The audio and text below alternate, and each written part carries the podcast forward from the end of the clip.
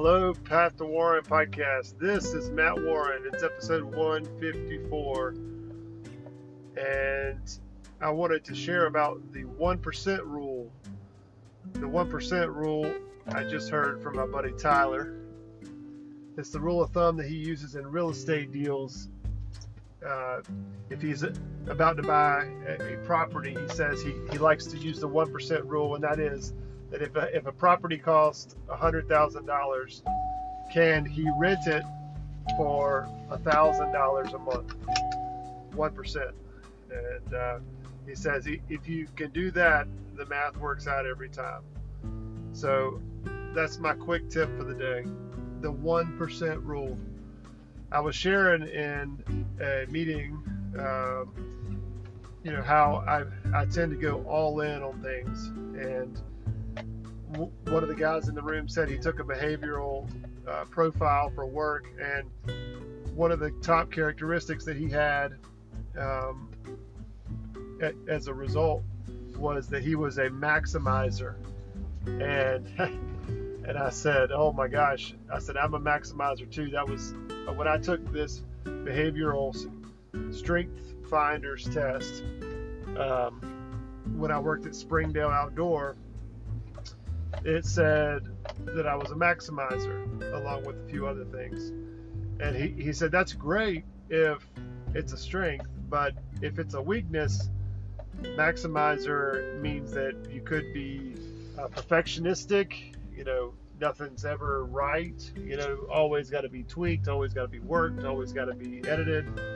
Um, always pushing people, you know, people never did enough, you know, if only they would have made more calls, if only they would have made more blogs for our newsletter.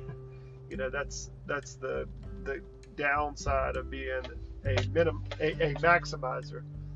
But the strength of being a maximizer is I'm continuously improving, and I shared tonight that you know I am I, I I'm right now going all in on things, and it's things like. Uh, you know, trying to get my private pilot's license. I'm going all in. I'm maximizing, you know, every minute of the day, trying to learn all that I can about real estate investing. I'd love to get into commercial real estate investing on multifamily houses. Um, but so after the meeting, I, I pulled aside one of my buddies in the in there. His name's Tyler, great guy. Um, and uh, I just was asking him, "Hey, how many properties do you have?" He, he owns five properties, and uh, which is huge for a single guy who's like two years younger than me, two or three years younger than me. That that's unbelievable. I think he's about 34, 35 years old. Uh, maybe less. he might be 33. I'm not sure, but so I'm just gonna title the, of this podcast the 1% rule. Um, if the house costs $200,000, you got to get two, uh, $2,000 in rent each month uh, to make the rent work and to make the money work. So that's my nugget for the day tonight.